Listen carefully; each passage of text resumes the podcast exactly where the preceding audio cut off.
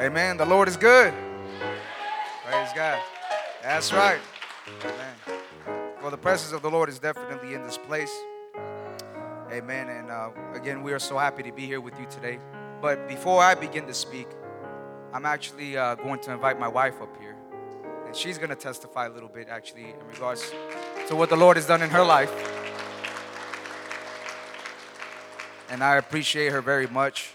And to be quite honest, if it wasn't for her, I would not have made it this far. And um, I always say this. Brother Arthur, I, I can't cook, man. I suck. But my wife takes care of me, bro. she she takes care of this poor soul. So I appreciate her, though, very much, not just for that, but for making the sacrifices that she has made, not just for us as a family, but the sacrifices that she has made for the Lord and coming to I B C. And I love her very much, and I appreciate her. So if you could just, just welcome her to this pulpit, please. Amanda Alvarado.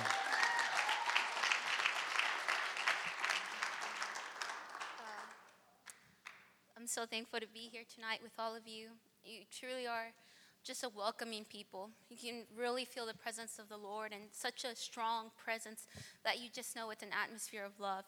Um, it says, Brother Massengill says in my church growth class, that a church has to be more than just air conditioned. It needs to be prayer conditioned. Mm-hmm. Praise God. Mm-hmm. And as we were in worship today, and we were singing about the faithfulness of God and how he's a way maker, I was just so broken in my spirit because no matter how long it's been since God has proven that to you time and time again, it never gets old to say, thank you, Jesus, for your goodness. Thank you for your faithfulness, God. You know, I'm, I'm reminded daily that, you know, people can question your doctrine. You know, when you're, you can feel incapable of giving a Bible study. But no one can question your testimony. You know? And um, I would like to share with you uh, my testimony. And it's honestly been difficult for me for a long time to share my testimony. But to be honest, I believe that that's why we do face a lot of challenges in our life. Because what the enemy wanted to be a curse and an affliction to us, God turns it into a testimony and to a blessing to others. Um, growing up, I I did grow up in an apostolic home. Um, but when I was around nine years old, the youngest of four, um, my father committed adultery, and um, and he left the church that he was pastoring. And um, at nine years old, you don't really know how to understand what's going on. When not only is it a divorce going on, but it's an abandonment because my father just literally left. Um, one day I had shelter, I had stability, um, I had a family, I had a church, and then the next day I was practically homeless. My father left in January, and um, he hadn't told my mother that he had stopped paying all the bills so that he could save that money to leave. And uh, they cut our electricity, and it was January in Northern Virginia, and me, my mom, and my three other siblings were sleeping on one bed in the living room to provide heat because of how cold it was. And for the years that followed, it just seemed as though everything the enemy could do, he was doing it against me and against my family. And I remember just finding comfort in anything that I could. And unfortunately, that was drugs and that was alcohol. And so at eleven years old, I was already addicted to cigarettes. I was already drinking and smoking marijuana and just doing any kind of drug that was being offered to me. And that eventually led me to being arrested and being in juvie multiple times. Um, And up to I was until I was sixteen, I just remember feeling so hopeless. And I started struggling with suicidal thoughts, and I just felt like nothing could satisfy me. No amount of drugs that I did could fill this emptiness I felt in my soul.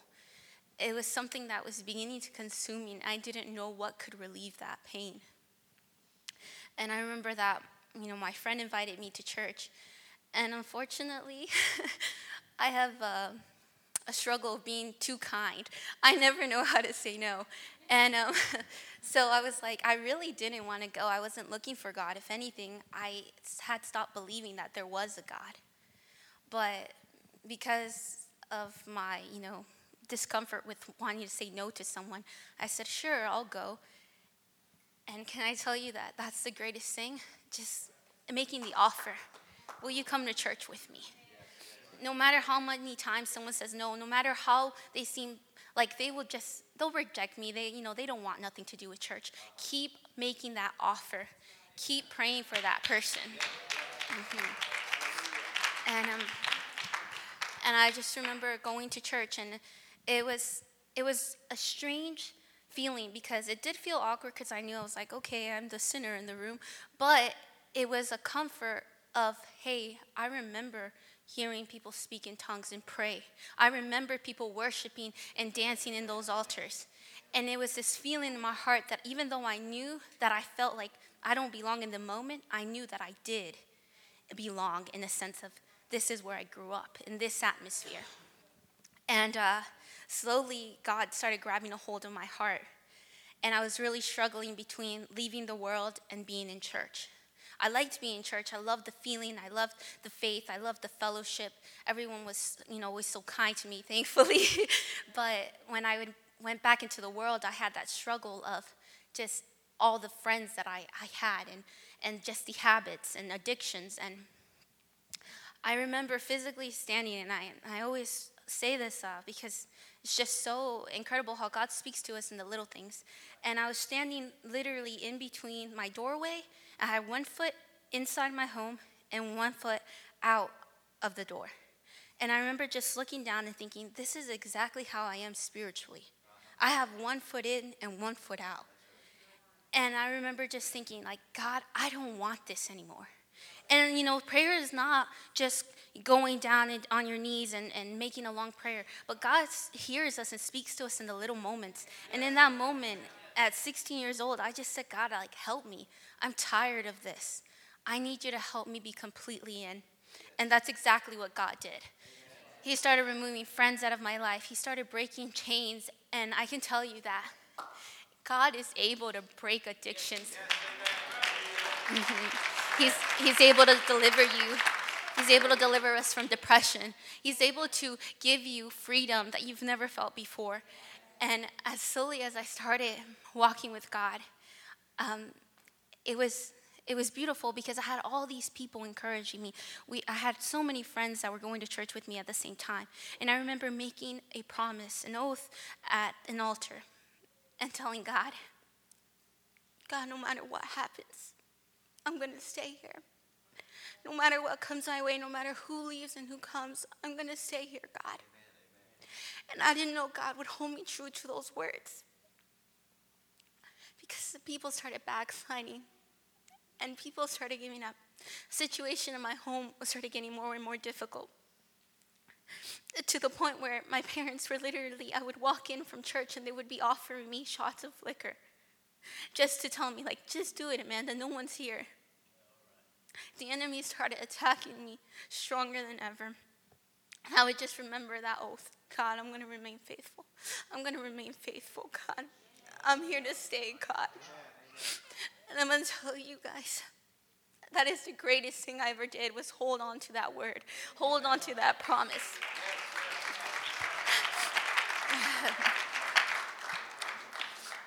Any counselor or psychologist or therapist would tell you that from a divorce home and into the uh, habits I was falling into, I was just another statistic of a broken home and a broken marriage. And all the odds were against me of continuing to be a drug addict, to be incarcerated, to be a dropout, th- to be a single mother, to be a teenage mother. All those odds were stuck, stacked against me, and I was falling into them willingly. But God, but God. Can I tell you our God is powerful? Can I tell you that he's able? That's why when I tell you, if you knew my story, you would understand my praise. That is powerful. And that's exactly what God did for me. And he has me here in Indiana. Indiana, I never even thought I would ever come to Indiana. Like, all, Indiana, all I thought about was corn. Like, Indiana. But God brought me to Indiana. He gave me a wonderful husband who's, you know, just a servant of God. And time and time again, God has proven his faithfulness to me. And no matter how much I keep saying thank you, Jesus, and I keep remembering his goodness, it still doesn't get any older to, to just remind myself where God has pulled me out of, the things that God has done for me. And and I'm so thankful. And I just want to encourage you today that, you know, even if you feel like, oh, I can't teach a Bible study, or intimidated to speak to someone, invite them to church. Even if you just share your testimony, if you just say, look what God has done for me, because people can see it, but they don't know what's happening. And when you share, oh, I'll tell you what it is. It's God. I gave my life to Jesus, and this is what happened. No one can deny that. When you proclaim what God has done in your life, no one can doubt that. They can see the difference in your life. And so I encourage you to testify, to witness, and most of all, to remain faithful. Uh, through every trial, just remain faithful. Thank you, everyone.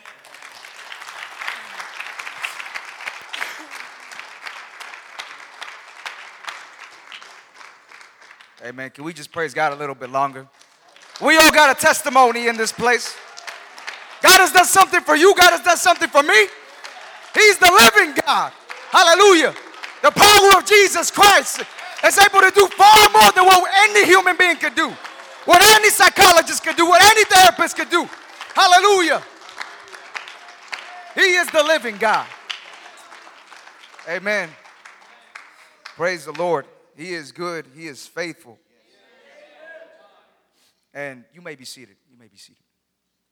And just like my wife, um, you know, I, I, my, I feel like to talk about my testimony today as well. But uh, I, I did not grow up in an apostolic home. My wife at least had apostolic roots. I didn't. I grew up in traditional kind of Spanish home, going to a Catholic church. At least it's really predominant in the Spanish culture. But, you know, we, we would go just to go. It was a routine. It wasn't necessarily a dedication or a commitment. It was just something out of habit or tradition, really. You know, and, and we would go, and I would always look around. Even as a young boy, I would always examine, you know, the environment and the teachings. It was very odd to me. You know, I said, is this is this really what this God is about? You know, is this really, there? Are, there that, that's all to this, about this word. Because we would go out, you know, we would go into that place and then come out the same way. Go back to the same home. Go back to the same problems. There would be no change. There would be no power of Jesus Christ operating. It was just words, empty words. So the unfortunate reality is that I am an only child. I have no siblings. Some of you probably think, wow, I wish I was an only child. Oh. I wish I wish I had somebody to argue with, actually. You know, but but that's just the reality. You know, I was an only child, so I didn't I didn't have any other, you could say, refuge of some sort. Now, I did get married. I'm not alone now, praise God, because it's not good for man to be alone. Amen. Amen, amen. So, um, you know, I, I grew up being an only child, but there was a lot of problems in my home. My my father, to this day, still has a drinking problem. There was a lot of verbal abuse in my home. There was a lot of domestic violence that I saw growing up. You see, and that's what happens when the presence of sin is in the home and in the family and not the presence of God. So I I remember this specific incident this one night where I was staying with my grandparents. And uh, there's a there's a phone call that my grandmother gets. And there is a woman screaming on the phone. And I could hear it. I was in the other room, and I could even hear it. I wasn't sure what was happening. There was a woman calling, and she's she's crying hysterically, and she's saying, call the cops. And then I hear my grandmother say, hija, daughter, ¿qué está pasando? What's going on? She said, call the cops, because Armando, which is my father, is beating me right now. So we get in the car. and we leave straight to, to the house. We get there. My grandparents tell me, stay in the car, Gabriel, please. Just stay in the car. I see my father is sitting outside.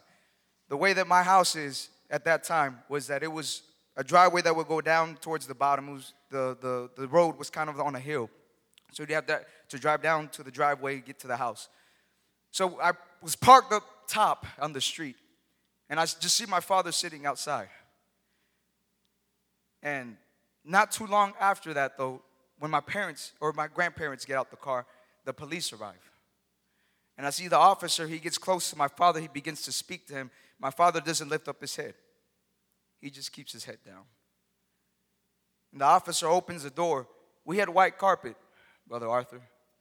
And even from the distance that I was at, I could see the bloodstains on that carpet. And I could just see my mother laying there from the distance that I was at. And I was completely torn apart in that moment. And I didn't know what to do. I hated my father, and at the same time, I loved him. I saw them put him in handcuffs. That was something that I wanted to see, and it was at the same time, it was something I didn't want to see. Because this is what sin does. It destroys your life. It destroys families. It destroys your heart. It destroys your mind. It destroys your emotions. It destroys. You can get nothing good from sin. So because of everything that happened in my life, the same thing with my wife, we try to find a place of refuge. We try to find something to just drown out the problems, escape the reality that we have to face, because we don't know how to deal with our problems. We don't know how to deal with our trauma. Because we feel like we can't trust anybody, because the people I was supposed to trust end up killing each other, end up destroying each other. So what do I do? I drown out my reality. I drown out my reality, Brother Arthur, with a bottle of Jack Daniels, some liquor, some weed laced with coke. I got lost in drugs. So I was trying to figure out, what do I do? What do I do with my life? What do I do with this pain? My parents end up getting a divorce. Not really surprising. They try to work things out, but Brother Arthur, when God is not there, it's really hard to forgive. Right. Telling you, forgiveness is not just about the other person. Right. Forgiveness is really more about you. Right. Forgiveness brings healing to you. Right. You don't have to live with a grudge towards another person. You don't have to live with a grudge because of the pain that's happened in your life, because of what somebody else did to you. When God says to forgive, it's because He knows it's going to bring healing to your life. So when we don't have the Lord in our life, it is extremely difficult to be able to forgive. So I felt torn because I felt like I could not forgive my father. I wanted to have a relationship that I knew probably was not possible with him. So I was about sixteen when I really started getting heavily into drinking, when I started getting heavily into smoking. And just that reckless lifestyle, you know, a lot of teenagers get involved in, right? It wasn't until about I was eighteen years old, though, that my cousin reached out to me. As a matter of fact, the same person that evangelized my wife was my cousin. And the same person that evangelized her evangelized me as well. So she began to reach out to me, and she began to talk to me and text me and say, Gabriel, something's happened in my life. Something's happened in the life of my boyfriend. His name was Javier. He said, God has done something in our lives. We wanted to invite you to church. I said, look, I get a whole bunch of Jehovah's Witnesses always coming to my house, and I don't even want to listen to them. And I said, look, I, I believe in the Lord, and I, and I believe, yes, I believe in God. I, I do believe that. You know, but I, the, the reality is that everybody's always fighting and bickering with each other about who has the truth. Or, you know, you got to follow my way. You, and it's our interpretation of Scripture that's really the correct interpretation. So then you don't know what to believe. So I said, look, I feel like there's just a lot of things that religion has done. And I, I believe in God. But to be honest, I, I just want to stay away from religion. And then she told me something that I never really ever thought about in my life. And it's very simple, Brother Arthur. She told me it's not about religion. It's about a relationship with Jesus Christ. You see, look, this is the problem. Sometimes we want to do God's job and bring the revelation. Don't try to do God's job. Let Jesus bring the revelation. Jesus is the one that brings the revelation to a person's life. Luke twenty-four, verse forty-five says, then opened he their understanding that they might understand the Scriptures. He opened the understanding of the disciples so they could understand the Psalms, the law of the prophets. He opened their understanding. The problem is that we want to force the revelation on people. Even demons. Even demons knew who Jesus was. You read through the book of Luke chapter one, and they said that they would begin to screech and cry out. Said, thou art the Holy One. Thou art the Holy One of God. Thou art the Christ. And he would tell them, shut up. Because he won't even let humans nor demons bring the revelations. He is the one that brings the revelation. So she she began to tell me it's about a relationship with Jesus Christ. And I just began to med- meditate upon this. She had texted me that. And I just thought about it. And I was like, you know, that's kind of an interesting thought. Maybe I'll give weight to it. I said, okay, look, um, I'll, I'll go with you. I'll, I'll go to church. And I'll, I'll see what it's like. I knew, I had seen her boyfriend before, Brother Arthur. The dude looked rough. He had baggy clothes. He had a huge beard. He had his slick back hair. He was tatted up. I mean, he, he just looked rough. I was like, if that's the guy you want to choose, that's fine. Okay, that's your problem. You know. This time, when they came to get me, that man walks in through that door. His hair is still slicked back. He's got a suit on, and he's got a clean-shaved face. I'm like, this dude is an entrepreneur now. What happened to this guy? Look, your testimony is important. What you reflect to other people will inspire hope, will inspire faith. Your testimony, guard it with your life. So I saw him and I was like, wow, man, you had a complete makeover, didn't you? Who did you go to? Jesus.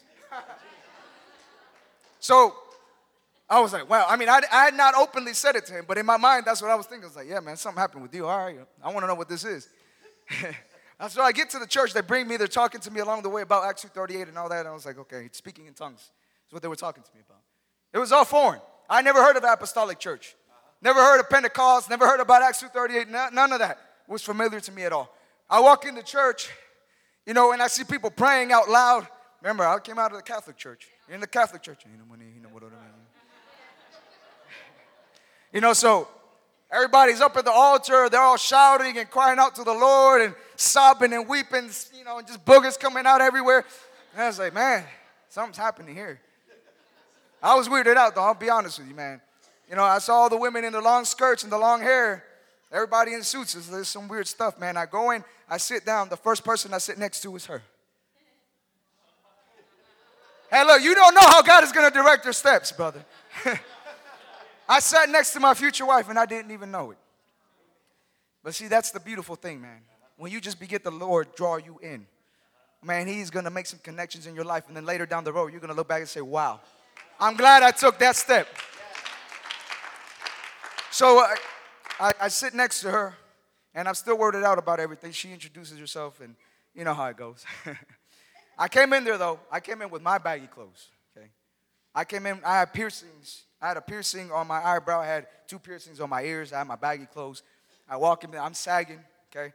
And I walk in there, and every, like I said, everybody's in suits, so I'm like the oddball walking in there like the way that I'm dressed. Then I sit down, and I'm just scanning the area, looking at what's happening. And then the pastor begins to preach. But in my mind the whole time I was still meditating about what my cousin had said to me. It's about a relationship with Jesus Christ. And I just kept that in my mind. It's about a relationship with Jesus. The pastor begins to preach. My pastor, who I call now my pastor, he began to preach. And he began to speak about the same thing. And as he kept preaching, I just, look, I was sitting leaning back on my chair. Let me give you an example. I was just I was just leaning back in the chair like this. And then as he began to preach, I just started getting in, zooming in closer. I was like, uh, until he had me all the way up to the to the front of my seat. And then one of the one of the main things that he said was this, though. He said, it's not about religion. It's about a relationship with Jesus Christ. And I was like, what in the world? Did he just read my mind? That's why it's important to come to the pulpit prepared. That is important. That's why it's important for you to fast, to pray, and to make sure you have your devotions before you step on this pulpit. Because somebody needs to hear a word from God. Somebody needs to hear what God has for their life. Somebody needs to know that he is a living God. That he knows exactly what you're at. That he knows exactly what you're thinking. And he began to preach. And I was like, what in the world? This man knows my thoughts right now. And you know what? I, I was still freaked out. I didn't know, I didn't know what was going on really. I didn't understand anything that was happening. But because he preached that one message, I was like, you know what? I don't really understand what this is talking about. I really don't. But I said, I just felt it so strongly. I said, I feel like I need to stay here. I feel like I need to stay in this church. And I don't need to go anywhere else. And look, I had no understanding about anything. God was doing the work. Don't try to do God's work. Let him begin to work in the person individually. So I just stayed. And I began, and they began to talk to me about baptism. And look, two weeks after that, I be, they gave me a Bible. That I believe it was like a day or two afterwards I had gone to church. And I just began to read through all of it, brother. I just ate it all up. And I began to look, and I wanted to see for myself. Is this really talking about what they're talking about? Is this experience real? Is this what they're talking about? Baptism in the name of Jesus Christ, speaking in tongues. Can I really find that? And I began to read through the book of Acts. I began to read through all of it. I just began to eat it up, and I began to see it for myself. And I said, you know what? Two weeks after that, I was like, I need to get baptized right now. Yes.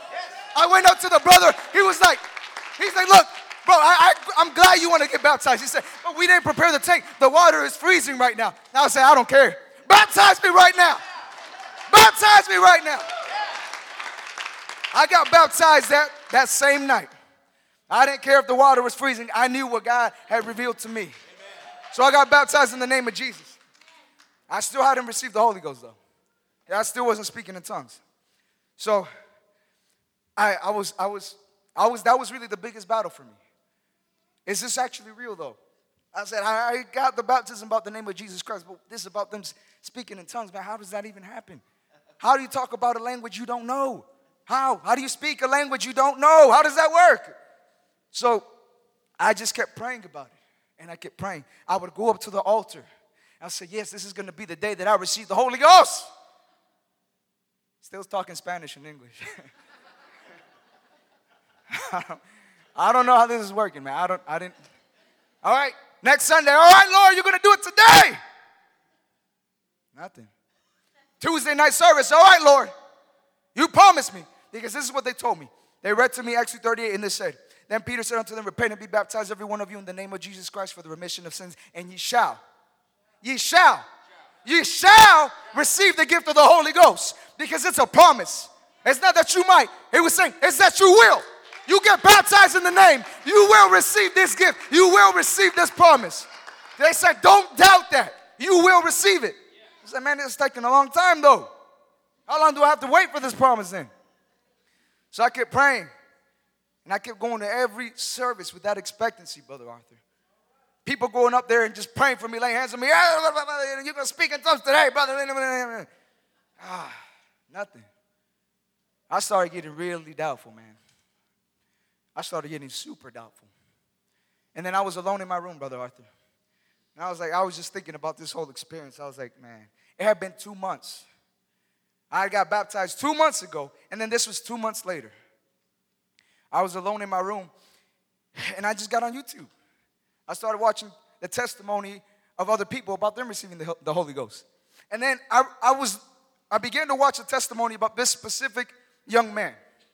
And he began to say this, because he said he was having the biggest issue with him receiving the Holy Ghost and speaking in tongues. I was like, okay, I think I might want to watch this. So he...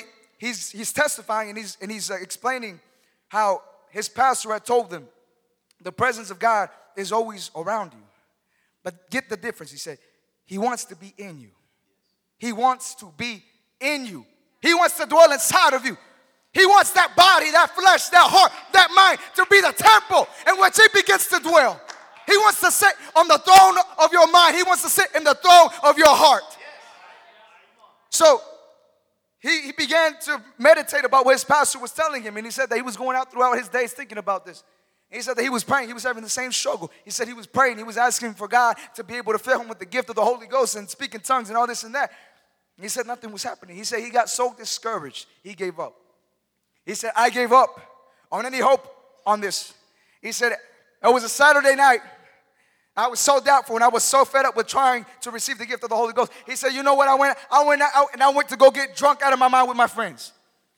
He said, I came back home, and I realized what I had done. He said, I felt so sorrowful and so guilty because of what I had done. I understood I had sinned. He said that he went into his room, and he started crying and weeping. He got up on the edge of his bed, and he was just weeping before the Lord. He said, Lord, forgive me. Forgive me for what I did right now. Forgive me. And he said in that moment, God made him sober. And then he said he was so shocked that he didn't know what else to do but to raise up his hands and begin to praise God. He said, what just happened? Lord, I, I'm sober. He said, I praise you, Jesus. I praise you, Jesus. He said when he began to praise the Lord, he started speaking in other tongues, yeah. Brother Arthur. And I was like, what? So after I immediately, immediately after I was done watching that, I put my phone to the side. And I was like, you know what? I'm not going to doubt you, Lord. I'm not going to doubt you anymore. You know what? Faith is knowing that God will do it. Not just thinking. There's no might to it. It's knowing that God is going to do it. Yes. So I just began to praise him. I said, all right, Lord, if he did that, I'm going to do the same thing. I praise you, Jesus. I thank you for your spirit, God. And I started speaking in that other language. Hallelujah. I was alone in my room. Lord, you don't got to be in this altar, in this, in this building. You can be at the altar of your home. Hallelujah. And God can fill you with the Holy Ghost. So I was, I was alone in my room, Brother Arthur. Nobody else was around me. I know English, I know Spanish, man, and it was neither one of those languages. And I realized in that moment, this experience is real. This word is real.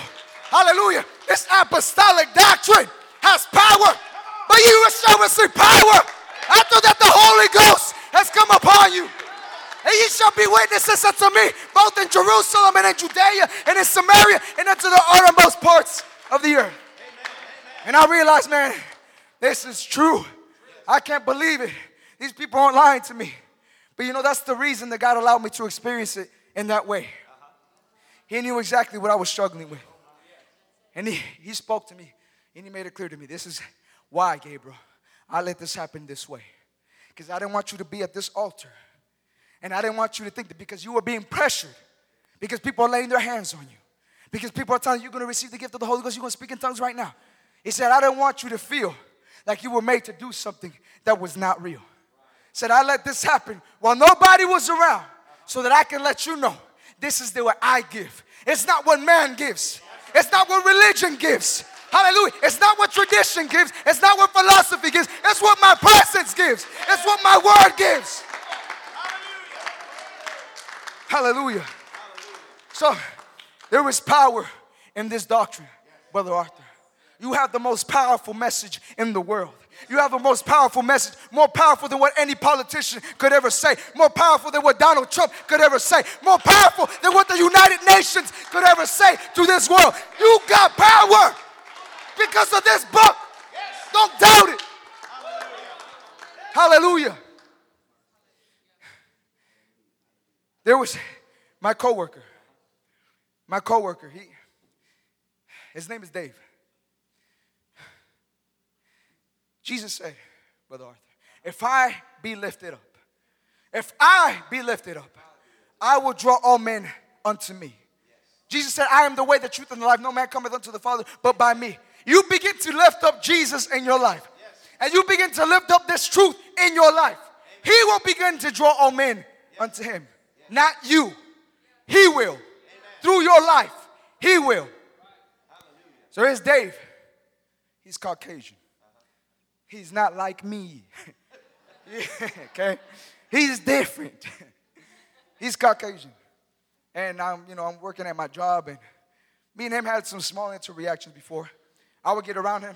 He smelled like straight weed. So it was pretty obvious what he was dealing with. So You know, he, he began to speak with me, and we had small conversations here and there. And then he began to talk to me. He said, so you, you said you go to a Bible college, right? And I was like, yeah. So, you know, he said, I've been struggling a lot with my life and got a divorce, lost, or separation.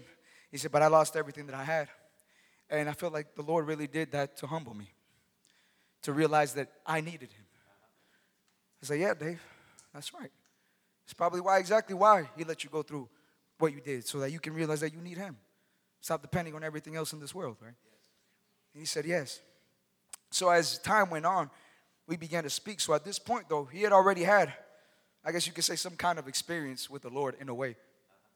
You know, but he was still struggling a lot. And there was this one day where we were leaving work, I've been trying to talk to him that whole night because he was so broken in his spirit. He was so broken and worn out in his mind, he didn't know what else to do. And we're walking out, and he's talking to me, and he begins to weep. Everybody else is gone from the parking lot. It's just me and him. He begins to cry before me, and he begins to say, Gabriel, he said, I don't know what else to do. He said, I got a safe full of guns. He said, I collect guns. He said, I got a question for you. What's going to happen to me if I pull the trigger on myself? I said, Dave, this is the only chance you get. I said, after this, there is no more chances, Dave. He started weeping even more. He felt like he couldn't escape his situation. And look, people are in such desperate circumstances that that's what they feel the only solution is. Look, depression has raised up from twenty thirteen to twenty sixteen by thirty-three percent. So has suicide. Because people feel like they don't know what to do. They feel like they have no exit. So he began to say, I don't know what else to do, Gabriel. I said, Dave, look, let me pray for you right now. Let me pray for you. There is still hope. There is still a chance. That is not the solution. So I began to pray for him. He began to weep even more. I said, I love you, Dave. Look, why don't we have some Bible studies? Why don't we have some Bible studies? They said, we started having some Bible studies. Brother Arthur, I just baptized him this summer in the name of Jesus Christ. Why? Look, it doesn't matter what color they are. Hallelujah. It doesn't matter what culture they are. It doesn't matter whether blue, brown, yellow, black. Hallelujah. There is no racism in the kingdom of God. Every culture needs this message. Every ethnicity needs this message. This world is broken.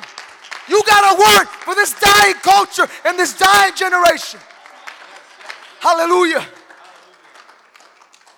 In the Azusa Street revival, which I'm sure a lot of us may be familiar with, in the nineteen hundreds, when that, and three twelve Azusa Street, when that revival was happening, it was still under one of the most racist times in the history of America, Brother Arthur. But they were in that building. And you know what they said? There were so many different colors of ethnicity in that place. They said the color line was washed away by the blood. Hallelujah. Let me say that again. The color line was washed away by the blood. Because every culture needs this message. You got a culture. Hallelujah. You got a message for this culture. For by one, spi- by, for by one spirit are we all baptized into one body. Whether we be Jews or Gentiles, whether we be bond or free, and have been all made to drink into one spirit. There's only one church. There's only one God. And there's only one message. And I just want to encourage you today. Give your all to win this world. Guard your testimony. Guard your testimony. That's why I pray, Brother Arthur, whenever I take a job. Because it's not just about the finance. I said, Lord, put me somewhere where there's somebody that's going to be hungry to be able to hear your word. Yes. Give me somebody. Hallelujah. Let your truth in my life begin to draw in people so they can receive some healing in their life. Yes. So they can receive this experience that I have experienced. So give your all to reach out to the people around you. Do not hold back. Because there are so many people like Dave. So many people like my wife, so many people like me that needed to hear a word, hallelujah. And somebody reached out to us. Somebody spoke to me. Somebody spoke to her. Somebody spoke to Dave. So I just encourage you today. Share what God has given to you. Be a light in this world. Let your life testify truly and reflect of what God has done in your life, church. Hallelujah.